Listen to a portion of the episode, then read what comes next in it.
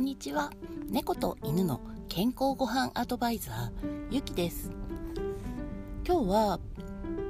これから手作りご飯をやってみようかなとかペットフード以外のものもうちの犬や猫に与えてみようかなって思った方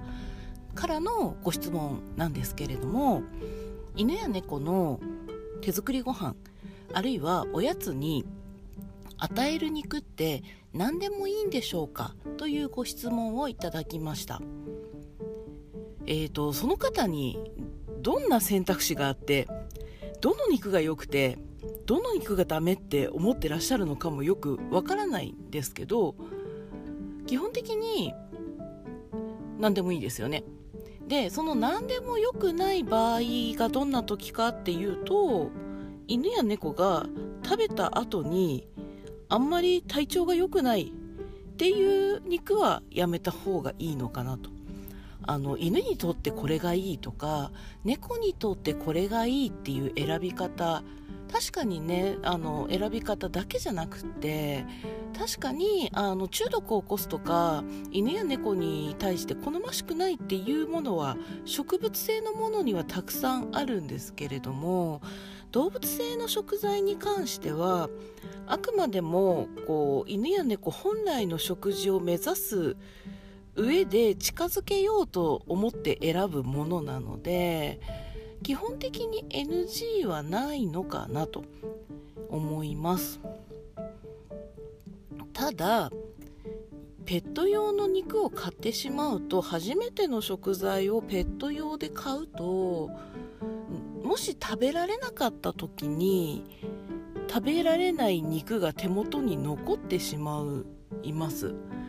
なので最初はやっぱり人間が食べられる肉犬猫とシェアをして試していくっていうことをおすすめしてますので、まあ、うちの猫は基本的に鹿肉と羊肉とカンガルー肉のローテーションなんです。これは別にそういう肉がいいから与えてるわけじゃなくって私だってできるんだったら鶏肉を食べてほしいんですがまあ、うちの猫の個人的な個体的な事情であまり合わないということでたどり着いたのがこのカンガルー鹿肉羊肉なんですね。だからうちの猫にとっては食べられる肉なんですけれども全ての猫にとってこの肉がいいということではありません。むしろカンガルー肉っていうのはいいところもあるんですけれども猫にとって非常に重要な栄養素である脂肪がとても足りない動物なので基本的には必要がないです。ただ意外とカンガルー肉って好む猫は多いのでこうどの肉がいいかなってどれっていうことじゃなくてどの肉だったらうちの子は興味を持って食べてくれるのだろうという点では選択肢に上がることもあるのではないかと思います。ね、最初はペット用肉買っちゃうと残ったら食べられないんですね結構皆さんこうお肉買ったんだけど猫とか犬がいまいちなリアクションだった時にあのご主人のお弁当になりましたとかねあの 夜ご飯に夫がひき肉丼で食べましたとかっていうのよくあるんですよ。いやうちも猫の残りを食べるっていうのはあるんですけどあの猫の皿から調理するっていうことはうちはないですけどね。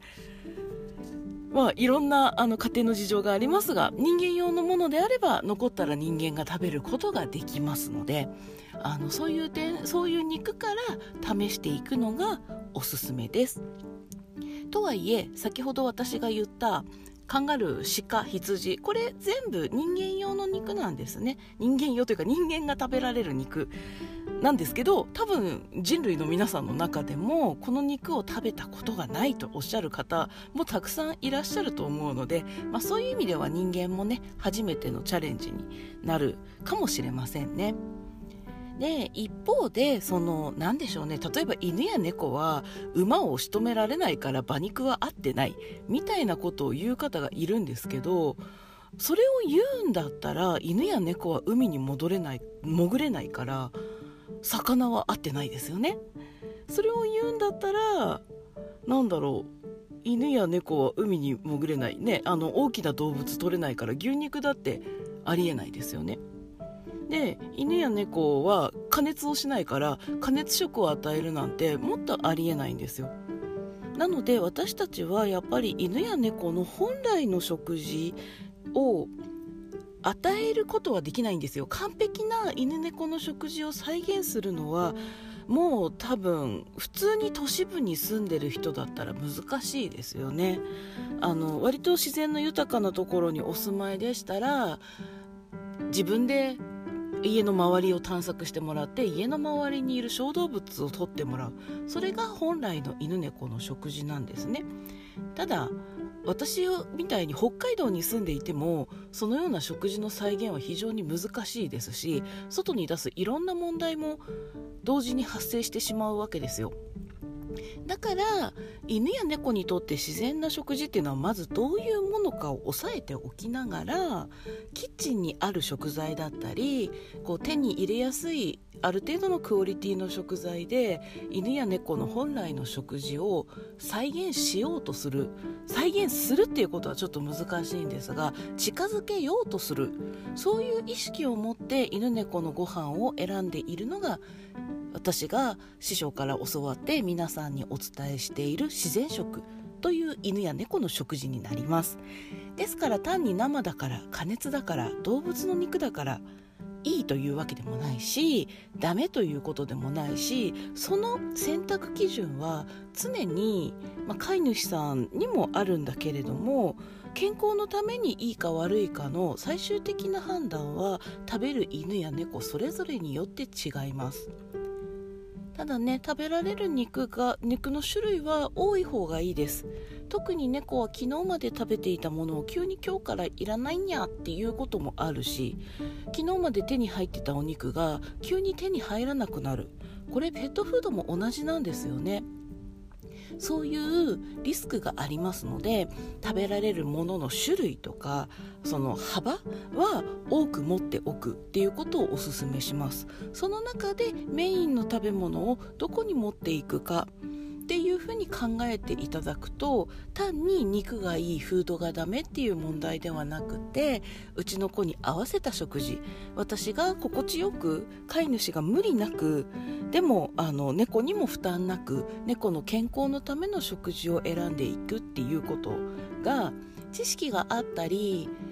まあ、知識があったりノウハウがあるとできるようになります。今日は、えーと猫の食材？犬の食材？肉はどれでもいいんでしょうか？という非常にね抽象的なクエスチョンなので答えも抽象的になってしまうんですが、まあ、答えとしてはどれでもいいですと。ただ本来本当にその犬や猫に合っているかどうかは犬や猫に聞いてください。であの飼い主さんの価値観基準とともに、うんと選んでいかれてはいかがでしょうか？というお話でした。最後まで聞いていただいてありがとうございました。猫と犬の健康ごはんアドバイザーゆきでした。